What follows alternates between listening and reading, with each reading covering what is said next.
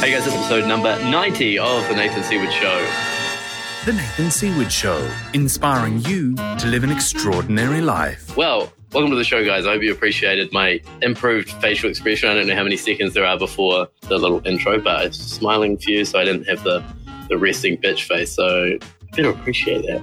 How you guys doing? Good to be back. Hope you've had a great uh, week so far. We tried to do this on Monday. I got stuck at the airport, and it meant that I had to push this back and lovely Bay agreed to do this today, which I'm grateful for, and I'm excited to talk to her in a second. What's been going on, man? I've had a, tough, a tough uh, couple of days. Feel like I'm in a bit of a breakdown, but uh, it's okay. I feel well supported. I have uh, a great uh, support network around me, and it's kind of part of playing a bigger game. Like this year has been pretty crazy, and you know, like trying to upgrade my business and my life and everything, and you know, sometimes it's hard, and sometimes it's you know puts you into a breakdown, and you know, for me, my mind plays a lot of tricks on me. And so, although I kind of know logically that who I am and, and what I'm capable of, and I can think about all that logically, my mind tries to convince me that I'm not good enough and that I suck and that I've done everything wrong and that, you know, life is really shitty. I can sort of go into this victim mode. So I've kind of been stuck there for the last wee while. I feel like I'm starting to come out of it, but I just wanted to share that. I know like you know, my life is really cool and it looks really cool from the outside and I travel lots and there's lots of nice pictures, but there's a lot of times like now where I just can't see the wood for the trees. It feels like a real battle. And so it's really important for me to share that with you guys and let you know, you know, the other side of things that you can have an extraordinary life and you can have a really cool existence and create things and still feel shitty or not good enough or, you know, not have the ability to find joy in it, you know, which is something I struggle with. But no need to worry about me. Send me love. That's great. I, I feel well supported, but it's just important for me to share that. Spent the last week in Montreal with my family, which was really cool. I haven't seen them since the start of the year, so had a really amazing time with them. Big wedding, lots of fun. My family loves to drink, so I was hungover for like eight and possibly still am.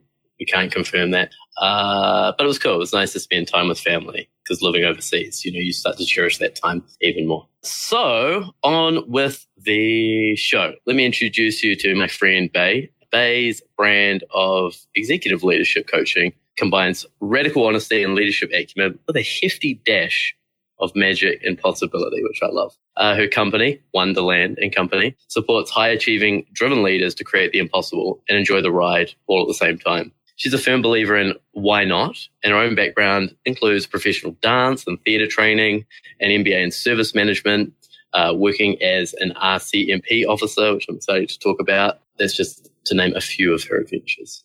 Uh, she's now writing a book about being driven because she knows firsthand what life is like for people who feel like life is never enough to meet their unquenchable desire.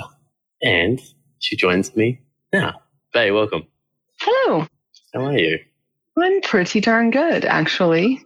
That's good. We've known each other for a few years, got to spend a, a year together in, in, a mastermind, get to know each other pretty well. And you are universally loved by everyone. Every time I mention your name or I talk about you, there's such a fondness and such a, I think, such a, a sense of awe about who you are as a person, who you are as a coach. You just create that in people. And let me just preen myself here. Please do. It's so funny. If you want, I can give you some names. Of, I'm definitely. I know a few people who who could uh, change that. I don't want that at all. I want to just focus on what I said. I like that better. Yeah. And on cue, uh, Karen said she likes you. I paid her. Did you? that's um that's cool. Well, it worked. She's here and I'm excited to talk to you because, you know, I think we have a lot of fondness for each other. We have a lot yeah. in common. And every time we chat is, you know, aim to chat for an hour. And we end up chatting, chatting for like two and a half hours about all sorts of stuff. Yeah. And so, you know, why not do that in a public forum? I agree. Definitely. I think it's, I think that like we're the same person, just in slightly different bodies. Yeah, totally. Yeah. Something that really intrigues me, and it's kind of going back to the start a little bit, but you've told me a little bit, and I, I'm not going to get the details right, but you have quite an interesting mix of French. You fill in the blanks for me because there's like some Native American. Yeah. yeah. That was a bit of a journey for you to find all that out, I remember.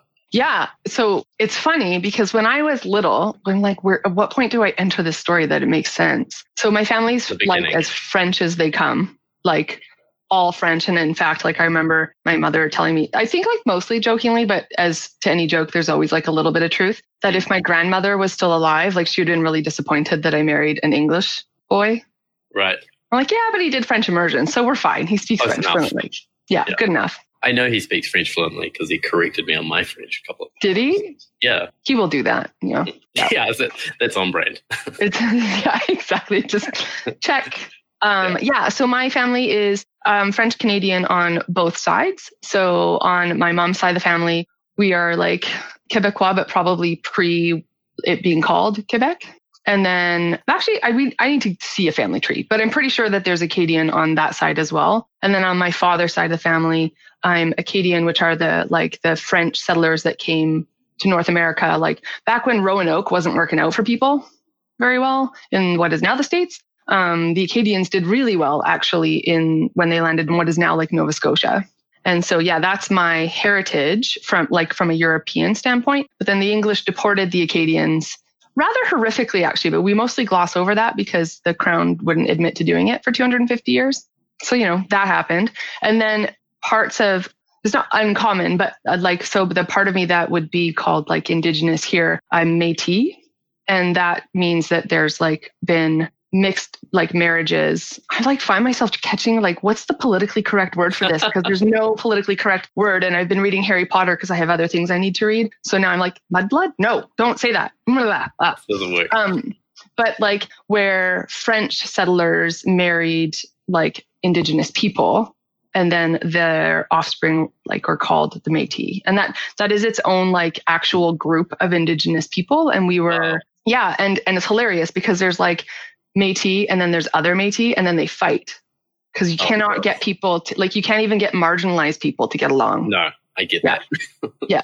So Yeah. yeah. so that is my history, and it's really funny because I didn't know that I was Métis until I was 28 years old, and my dad told me because I grew up estranged from my my father's side of the family, and I'm not laughing at that. That's not funny. That's No, no just joke. history. But he said he's like, didn't you ever wonder why your skin was so dark? That's me doing the accent for you guys. You're welcome. And the best part was I was like, yes. When I was little, I was so sure that I was adopted because in my family, everyone is quite fair. Like their skin is lighter than mine and they all have blue eyes, all Hmm. of them. And then there's me. And in this, like when I was a child and like was outside all the time and sunscreen wasn't invented yet, I literally like my skin color matched my hair color. And so I made up a story that my father was actually like some like Arabian prince or sheik. And that had to be like, I had to have been adopted because my skin and like I just happened to be, I take more after my father's like side of the family, I guess, in terms of like looks and coloring. And so it was really funny because I was like, I did think that my skin was darker, but that's not where I went with it. So Yeah, this is so fascinating to me, and I just remember you, you sharing this with me a few times. But h- how is that? How did it impact you finding out about that stuff? Well, so first of all, I have my first degree was anthropology, so I am like literally fascinated in the Right. like journey and passage of humanity through time. So um, it is interesting when you have read history. Like I took enough history in my undergrad to have majored in it. In fact, they tried to get me to, but I was like, I see your tricks. No. Um, but when you have read history and then find out after that, like as a independent third party reading it, the same way I might read about like the history in China, which is, you know, not that relevant to me because it's Right. not my history. And then suddenly to realize after the fact that that that is your history. And to be in that place of like, should I care more? Or am I an imposter because like I didn't grow up this way? It's a very interesting place to find yourself when you suddenly realize your history has changed. Yeah, I mean, like you know, countries that we're from, like we know the British history pretty well, but a lot of that stuff is you know, not that obvious or not that well taught. for so many reasons, right? Like one, they're just not in a place where that like that has been taught, like or it's been actively suppressed, which is what has happened. Well, I think in both of our countries. Yeah. Right. So yeah, it's really fascinating to me. I um I'm really proud of it. Like I think that's something to be really proud of. And I think part of the reason I didn't know is because for a lot of history, that wasn't something to be proud of. Right. If you could Yeah, if you could pass, you would then act like you try to pass, right? Like you didn't own that. And there's, I mean, to this day, people like to pretend that Canada is this wonderful, perfect place. And it's pretty damn close on, I think. Mm. And like we have racism, we have violent, we have lots of problems. And when you look at especially indigenous segments of the population, we got a lot of work to do in terms of like raising everyone up to an equal footing.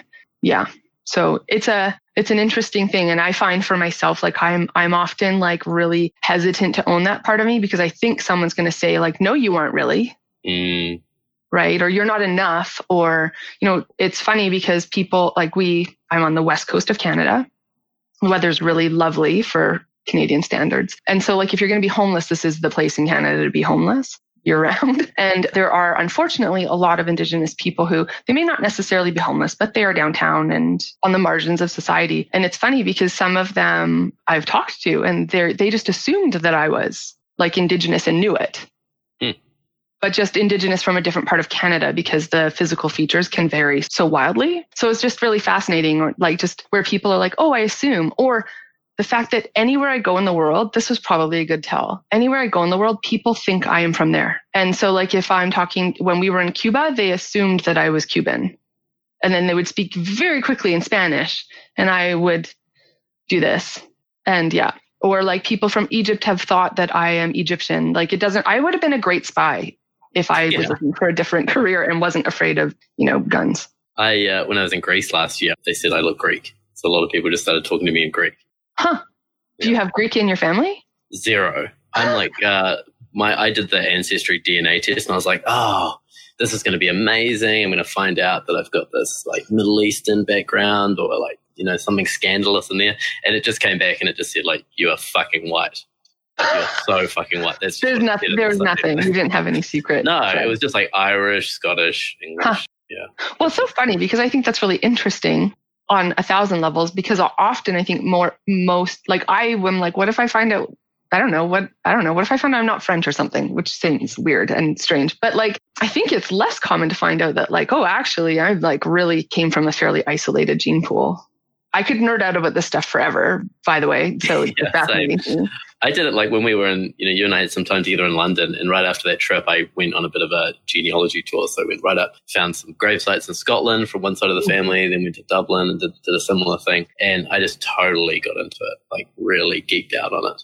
Do you know Yeah. why? Do you know like what it was that appealed to you about it?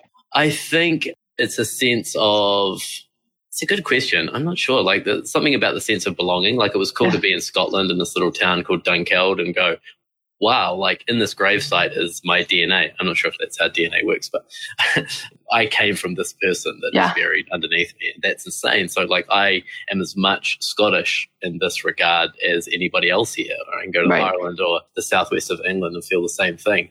And it's just it's one of those things like, you know, when you think about space or the universe for too long, you kind of like get yourself tied up in knots. Well, I do anyway. The same thing for me is with genealogy. As I start going back, I'm like, wow. And if he didn't marry her, then I wouldn't be here. And what? And what about and that and that? And then they came on the Yeah. boat to New Zealand and that. And if that didn't happen, and a bunch of people died on that boat, you know, I start to just it just fascinates me that Yeah. the chances of me being here because of these thousands of people copulating is extraordinary.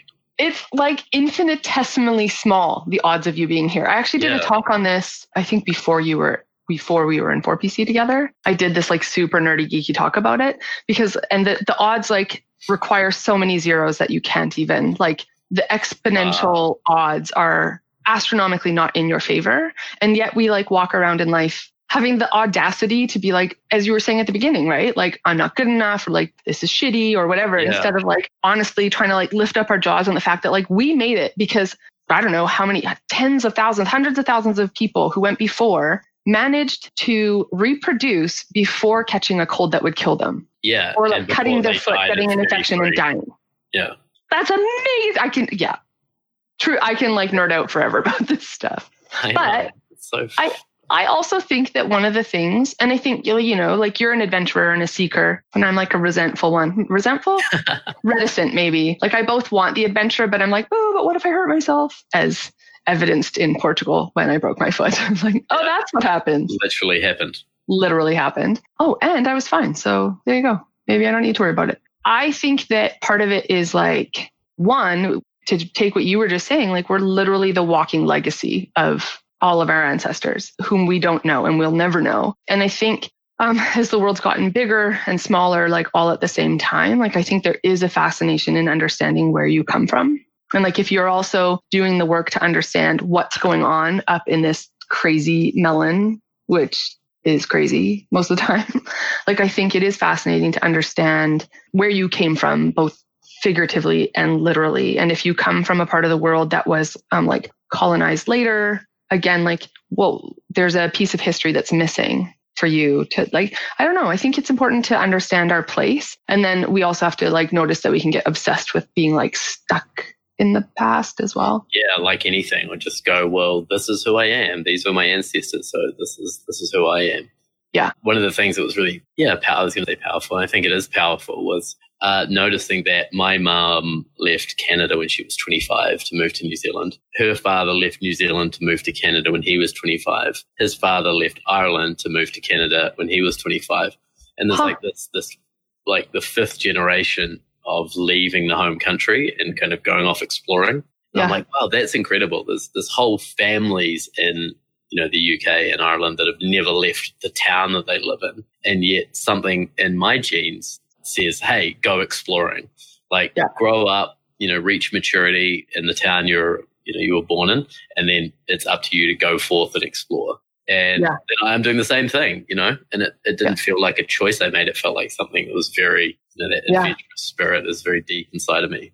I really admire that because I don't think I have that. Like maybe part of me, I'm not really sure, but I, so when I was little, my, my family like combusted. And then we moved. So I'm from Nova Scotia, like the easternmost part of Canada. And then my mom, we moved out to Victoria, like the westernmost part. And then we went back and then we went, came back again. So by the time I was seven, I'd lived on both sides of the country twice. And we moved here to Victoria. And like, granted, it is an, a spectacular place to call home. Like, we are really fortunate but I haven't left and I, I didn't go away to school. We happen to have world class schools here. So why would I go? Mm. And I didn't move away for a job. Like I, I kind of played it safe because I think part of me was always looking for this stability that was missing, or at least the idea of it was missing when I was a child.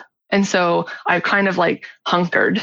And then when I meet people who travel a lot, or I mean, I guess I travel a lot now, but or have moved to go to school or moved to start a life somewhere else. I'm like, whoa, that's amazing. Like I'm really astounded by that and inspired by that. And then I like simultaneously want to go do that. And then I'm kind of like, oh, but I really like it here. So I don't want to leave. Like it kind of stuck. Yeah. Interesting. I, I felt that way for a long time until I didn't leave. I left briefly and then came back to, to Christchurch where I'm from. But then there was something deeper inside of me that was like, you, this is a common thing for New Zealanders too, because we have like not a lot of history. Uh, right. There's a lot of like, they call it an OE, overseas experience. So people get to 18, 19, 20, 21, and then blast off overseas to see the world and generally go and live in London for a year. Right. kind of go back to the old country and sort of pick up the history that we don't have. Right. That's, that's how I read it. And so I, but there was a part of me that was like, you have to go. Right this is not what you're looking for is not here. And I think it was being gay was part of it. Like, you know, coming from a smallish kind of conservative place, didn't feel that aligned. Some yeah. of the ambitions I had were not going to be able to be met there. And so it was, it was a deep knowing. That's the one thing I've always followed in my life is that deep knowing. Mm-hmm. And the mm-hmm. deep knowing said, you got to move. And so it was first to Auckland and that felt huge, like go to the big city right. Uh, for a couple of years. And then it was to Tokyo and then wherever from there. It was easy after that. But yeah, I mean, I felt that, that fear of leaving for a long, long time. Yeah. Before doing it. But it was the yeah. deep knowing that I had to. And I mean, like, look at, look at, look at your genetics, like, you know, what your family would have had to endure coming from France. Yeah. In 1603. uh, yeah. Recently. Right. Like months on a boat where it wasn't guaranteed that you'd make it extraordinary. Yeah. I just think like who who were those people what was their life like that they thought this is a great option? Were I know. Like, were they super desperate? I assume they were, or were they adventurous, or was it a combination of both? I know it's very interesting because I think there might have been a few things like one, they might have been criminals. So that's always an exciting. I like to pretend we were maybe like royalty abdicating or something. but my mom's like, it's just as like, you know, mm, yeah, yeah we are Weasley. Um, but there might have been um, like in the parts of France that they came from, it may have also been the result of religious persecution. So like being pushed out by that doesn't even make sense. You, so here's the thing that's it's hard to know because this is not a bash the English session um, because it's just it's just like how it went in the time. But when all was said and done, the the Acadians had been living there for about 100 150 years, quite well actually, and then France ceded the property, like the land of what was then Acadie, to the English.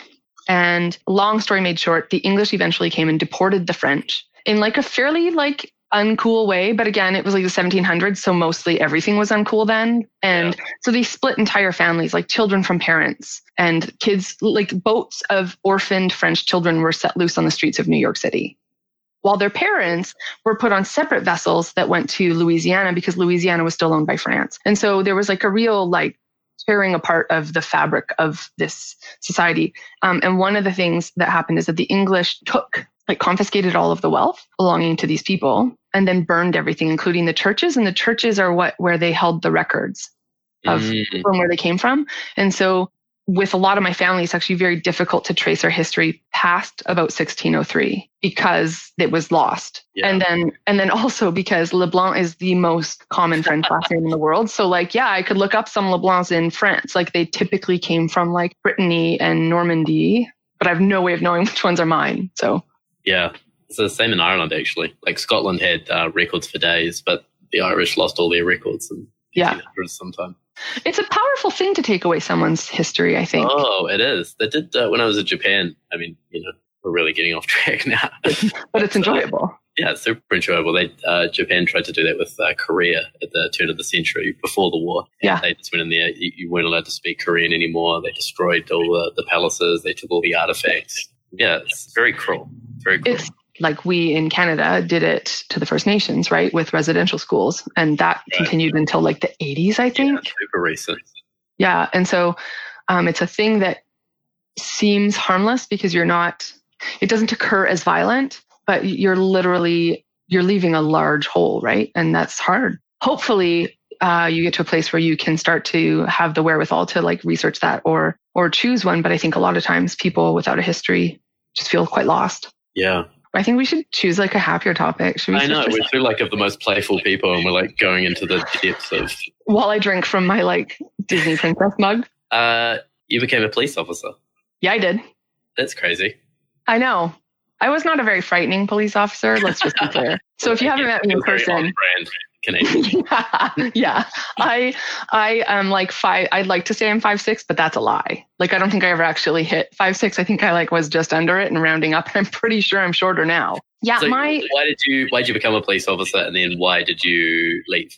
Yeah, those are great questions. So there's two reasons that I became a police officer. One of them is that my uncle, who's like my hero, he walked me down the aisle. Like I love my uncle. He was an RCMP officer and I just idolized him. So there was that, you know, family legacy. And then the other reason was that I had had a lot of opportunity.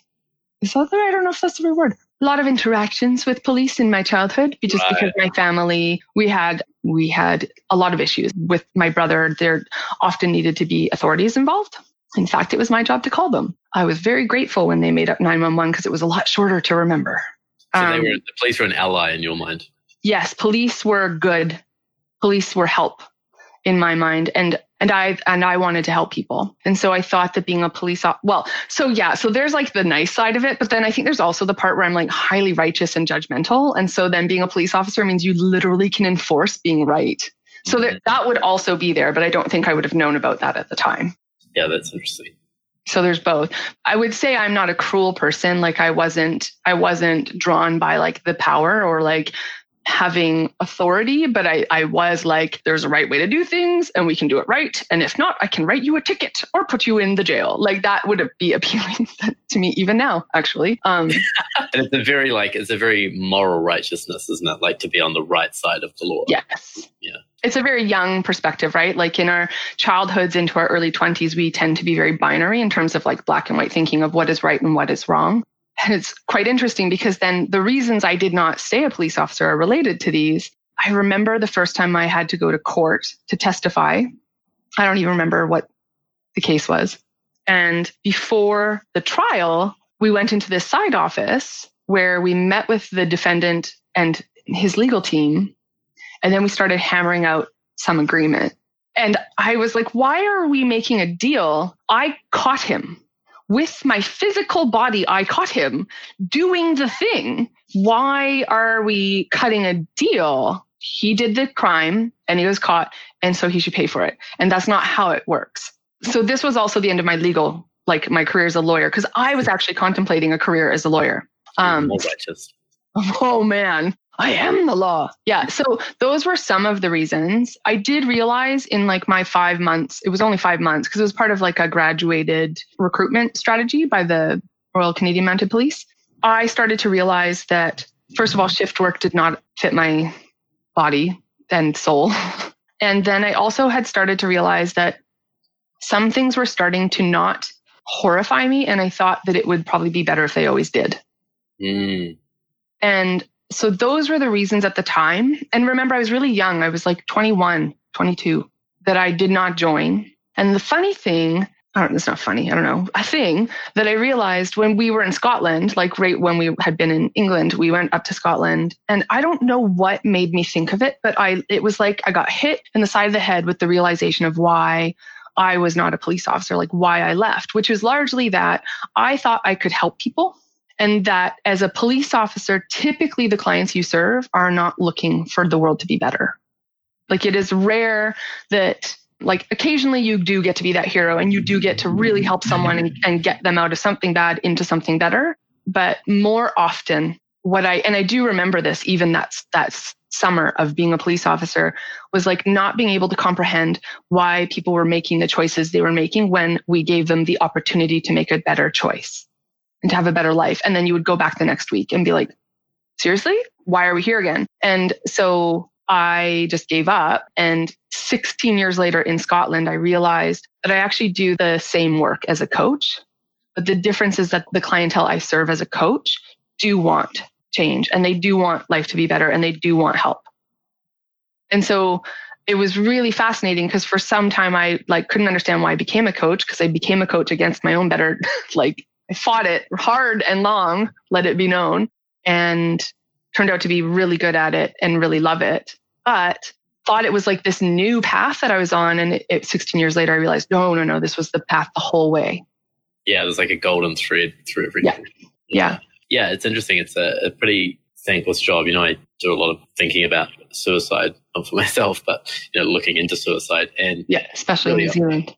Yeah, and a really high suicide level among police. And I think it must be that thing that you say where it's just you're trying to do good. And I guess most police officers want to do good. That's why they get into it. But it's it looks thankless, or it looks like, like you say, you're going into the same things over and over and over again. It doesn't look like anything's changing. And most of the people you're serving, like it is thankless. Like they don't want you there. And mm. so, yeah, I I'll never forget the first day I was out in a uniform because that is a feeling that I have never felt since and I'd never felt before because people like I had not changed, right? All I was doing was wearing like some very freshly ironed, quite uncomfortable things and a bulletproof vest. Very clean, brand new. Yeah, very. very but you were never unnoticed.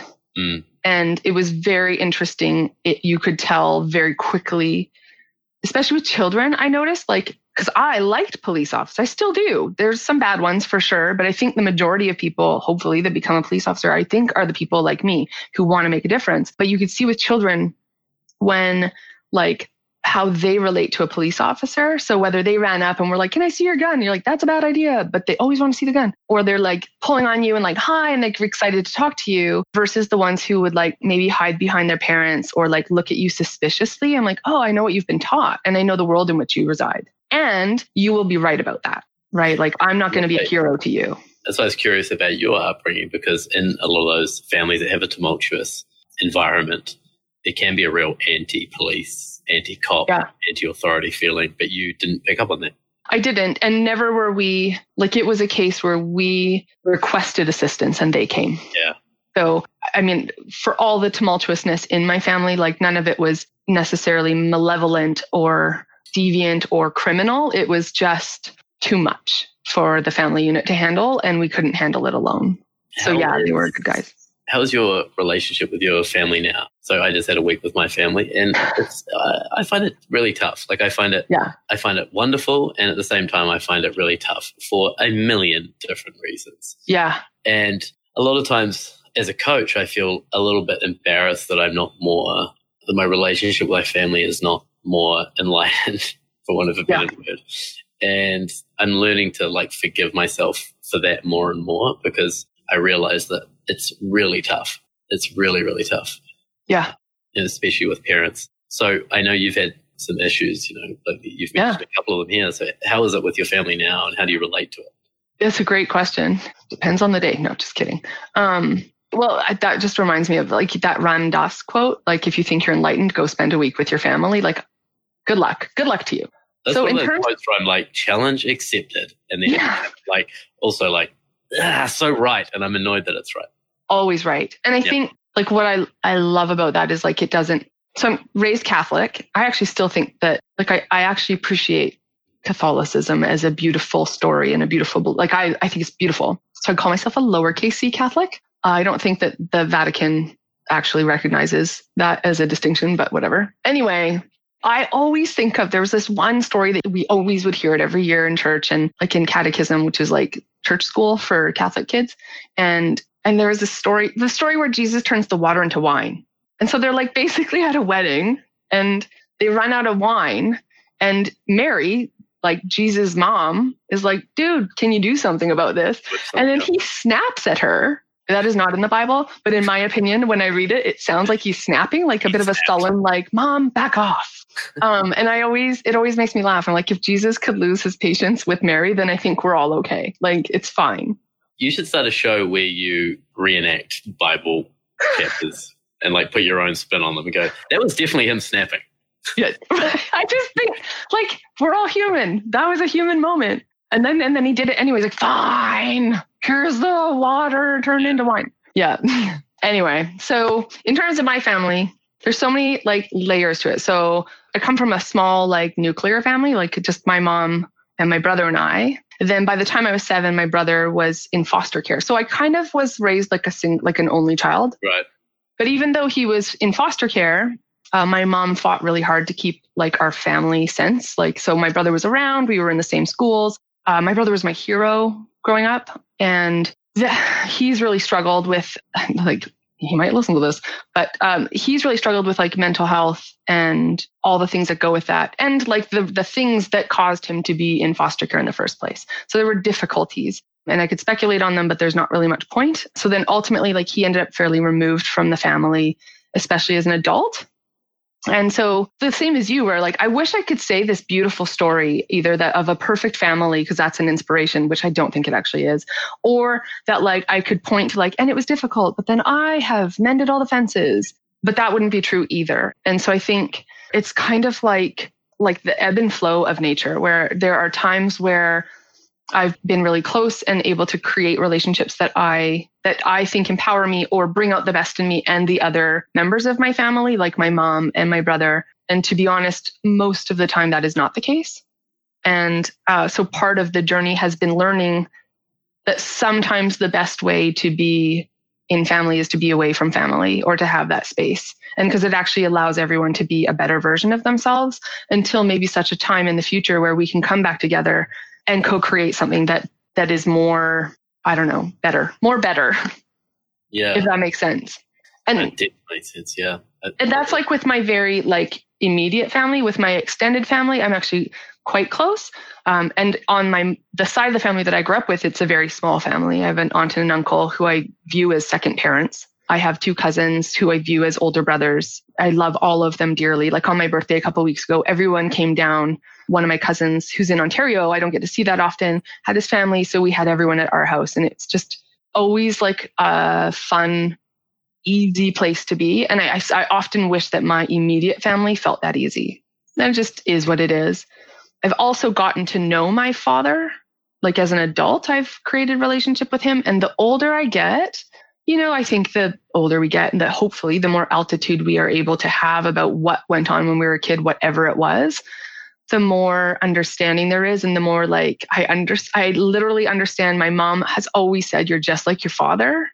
And I don't know that she meant that in a positive way. And but the older I get, I'm like, no, I really am. Like that is fascinating because I did not grow up with this person. Yeah. And so to see like verbal or physical tics that are like my dad when I wouldn't have learned them from him, or I, I think in some ways, some of the ways in which I view the world or myself or like my dad has a good sense of humor and he does, lets a lot slide off his back. And I think, thank God that I was a lot like my father in terms of getting through my childhood. Yeah, isn't that fascinating? Um, where do you sort of sit on boundaries? Like, I like what you said because I, I, am sort of starting to agree that you do. There is a benefit in, in separating yourself. Just that whole concept of the reason your parents can push your buttons is because they installed them. So it's very hard to grow if you're within the environment that you were created with all the buttons and triggers. So yeah. I think there is the value of creating a boundary, creating some space, finding yourself, finding your own truth, finding what you believe, and then rebuilding those relationships. Yeah. Uh, from that place slowly and intentionally, I would say. Totally. Yeah, absolutely. I don't always like the word boundaries because I think what happens, at least for me and the way that I and most of the people that I know who are driven work is like we hear boundary and we're like, cool. I'm going to build the mother of all walls with a moat an alligator. Like, so, but it's, and so I like it to be a bit more fluid than that. So, because it requires that I not make a rule and I'm really good at making rules and following them. And the older I've gotten, the more I realize that that it just gets me off the hook of having to be present and make a choice now and now and now. And so for me, it's really like just choosing, does this serve me now or does it not serve me now? And I think I mean, my understanding that it's is that it's not until our 30s that we actually actively start differentiating from our parents. Like that's actual normal human development. Seems late, but that's just what it is. And I kind of realized a few years ago, like I have a tendency to be a people pleaser. Makes sense. We could go through the whole psychology of it. I just can literally close my eyes and see cute little Bay making everything good and copacetic and happy and doing great and being cute and making people happy. And it mostly worked. And there were a few places where it didn't work as well. And those were like the really core places at home. And I just really saw a few years ago, I'm like, oh my God, like I really was under the mistaken belief, like literally until I was 36 years old, that it was my job to make you happy. Mm. And my mission and I was failing at that despite all my best intentions and, and making everyone else happy. And to realize like, I can't resolve that for myself in this same relationship. So I need some space because the dance that we are complicit in is set. like it is a very set piece of choreography and neither of us can change outside of that. And so um, having to like step outside of that and actively uncouple so as to be able to go, it is not my job to make other people happy. And I'll be fully honest, I always want to. I want to. Like, I want people to like me. That's why it's funny to hear, like, I'm like, oh man, there's some people that don't. And like, oh, that is so hard for me to be with because they're wrong and they should like me and whatever. Yeah. So I think that that space of like, I mean, if you do need to have a boundary, that's cool, but just make sure you get on your horse and like survey it frequently. Yeah. Like keep the choice there. Yeah. Cause that's uh, where the growth is, I think. Yeah. I mean, it's so nuanced. This is like a whole, you could do a whole hour just on this, I think, because it's so interesting. And I think having the, the, strict boundary to start with is probably helpful. And then, yes. then moving more towards choice as you get more confident in yourself. Um, I think, and I think worth pointing to is that I think what people normally do is we create a strict boundary because that is helpful at first, right? Like I'm going to not have candy in the house. And then we just stop examining that. Right.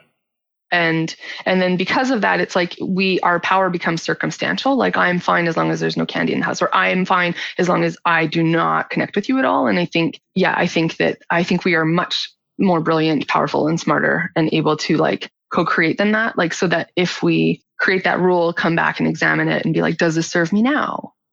And yeah. Let's, uh, I just looked at the time. We're, we've raced through 50 minutes already. I want to talk about your work a little bit mm-hmm. and your coaching practice and the cool name of your company, Wonderland. Why do you do what you do now? Like, what's the, what do you think the world needs and, and why do you, what keeps you going doing this work? Well, so when I was, I'm going to go back a little. When I was a kid, I really loved the realm of magic and like fantasy, which makes sense, I think, period, like for children. I think people, but uh, especially when my real world was not ideal. And there seemed to be some uh, limitations in my real world. Whereas in the realm of magic and fantasy, there were none and anything was possible. Mm. And so um, it's an easy place to escape. And I think, um, I think that's healthy. And I think that helps create um, creativity and um, like a possibility mindset. And I think that that's most children. And some people may have more reason than others to remain there or to want to stay there. And I think that we start to grow out of that and we teach people out of that. And I have noticed this when I was in high school that like people ask, I, I trained as a professional dancer. My whole life in my teens was aimed at me being a ballet dancer, which is hilarious because like I don't have the body for it, but I was determined to force it to happen. So that's the other side. But then people would say, no, but really, what are you going to do? And I'm like, well, no, really, I'm going to do this thing yeah, but I mean, you can't make a living out of that. And so I think we start inadvertently putting limitations on people and then we buy them. And then well, we make this world smaller. World. Yeah. Yeah. Like that's not realistic. And we, we encourage children and even young adults to dream until a certain point where we're like, okay, now get real. Mm. Now is when life gets real and difficult and hard. And the truth is life was real, difficult and hard the whole time. But that I think believing in magic and when I say magic, I mean, whatever you want to call it, like it's really just possibility is what makes this whole thing worthwhile. It's why we've made it to the moon. Or if we haven't actually made it to the moon, then like we've been able to help create one hell of a story and get people to believe in it. Like either way, right? Like innovation, ideas, possibility, the possibility for things to be awesome, the possibility for us to not burn out our planet, possibility for peace. Like I just really believe in that possibility. And I think if I hadn't made, I wouldn't be here today. And so that's why my company is called Wonderland and Company, because I want to remind people that it is important to believe in, in things and hopefully in things that are better than simply because they could be. And, and how do you do that? How do you encourage people to do that? Well, first we start asking them what they want. And most of the time people have like a really like polite, like acceptable version of what they want. And then lots of reasons why they can't have anything more than that. And so I have to like work with people to get unreasonable. Like we're just making believe here. Like no one's going to make you do it. Like what do you want? Like what if you wanted anything in the world, what would you want? From like what you want in your kitchen to what you want in the world your children are going to inherit. Like what do you want? Um, and then play that loud enough until eventually they're like, I want, I do want it. And then we have to dismantle all of the scaffolding that is held up like the current belief of how it has to go. Like how it has to go is just that people in the US are going to keep shooting each other. That's just how it has to go because it keeps going that way. Well, I, I called no, like that's just not good enough for me. So, so I invite people to, to dream bigger than that and then start to actively pull down those old stories and understand where they came from that they're inherited either by your like family or the community or the nation or the world and then choose the one that you actually want and then start creating that. And what does the magic look like to you? Oh man, when somebody, there's so many things. Like part of it is when somebody steps into owning their leadership, which sounds like an unmagical thing, but I actually think it's very magical because most of mm. us will abdicate our leadership, our personal leadership, viewing it as a position and not as a quality. And if it's a, a quality, we can grow it. And when somebody who has kind of given up or is just really frustrated, which is usually how I find a lot of people, starts to see possibility. There's like this moment where they're, they almost, because this is what I did, where somebody kept saying, What do you want? And finally, I like said something that I'm like, There, there's the challenge. Make that happen. And then there's this moment where they kind of are like, Wait, do you mean I could get that? Like there's this little ember that flicks itself onto the fire, and you literally see them be like, hang on, is it possible that I could do that thing?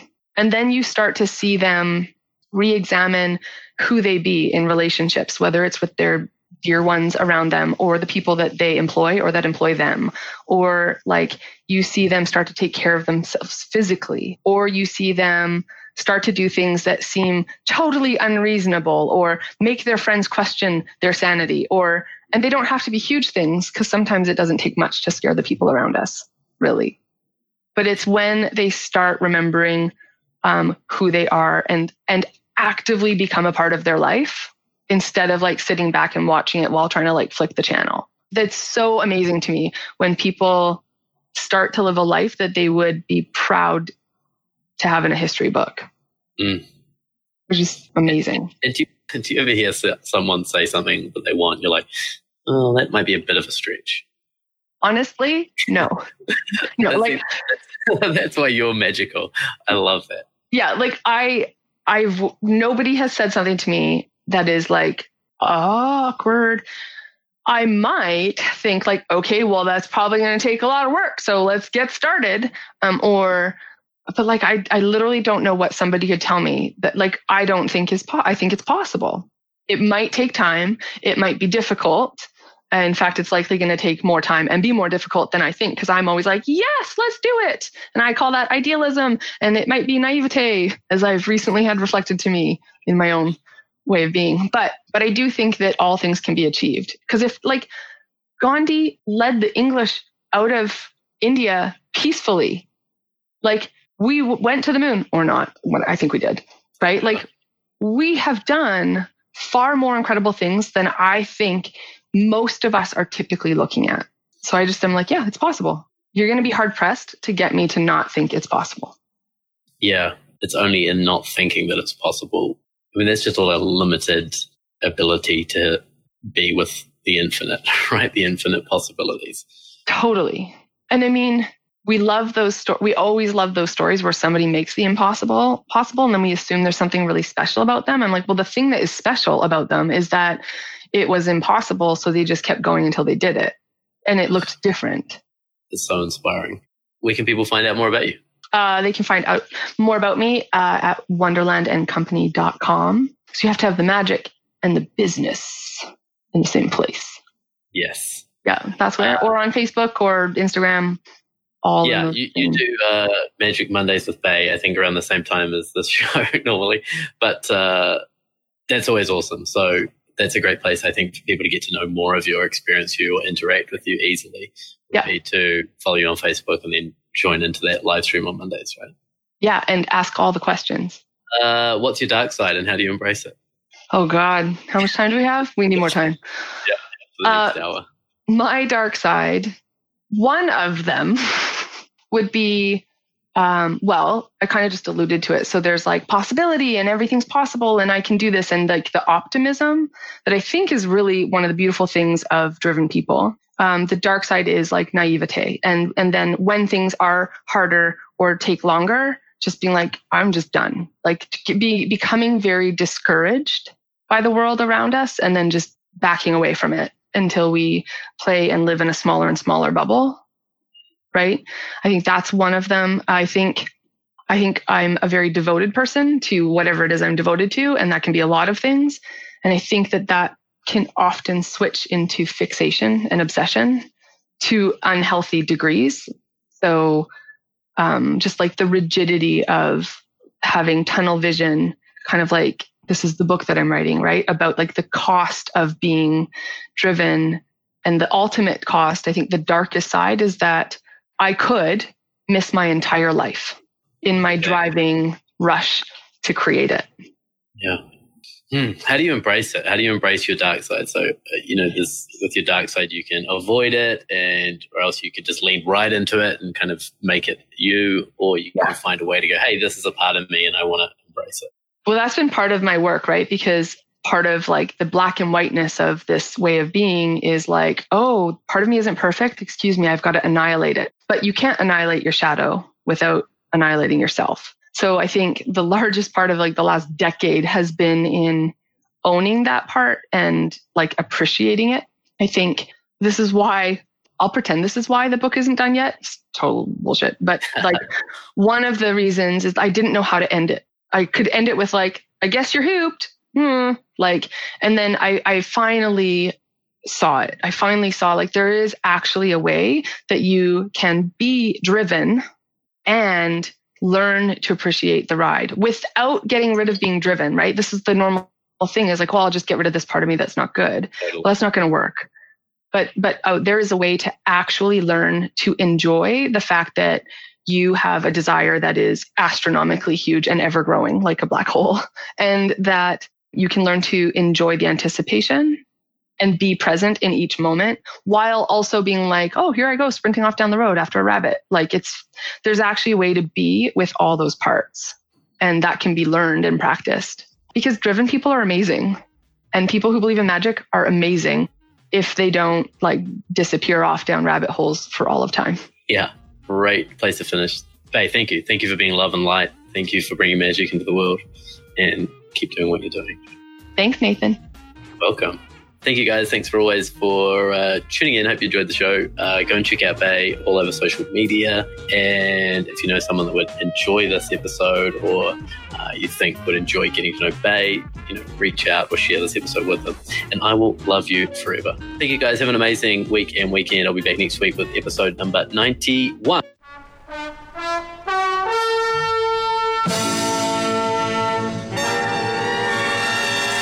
That was The Nathan Seaward Show, inspiring you to live an extraordinary life.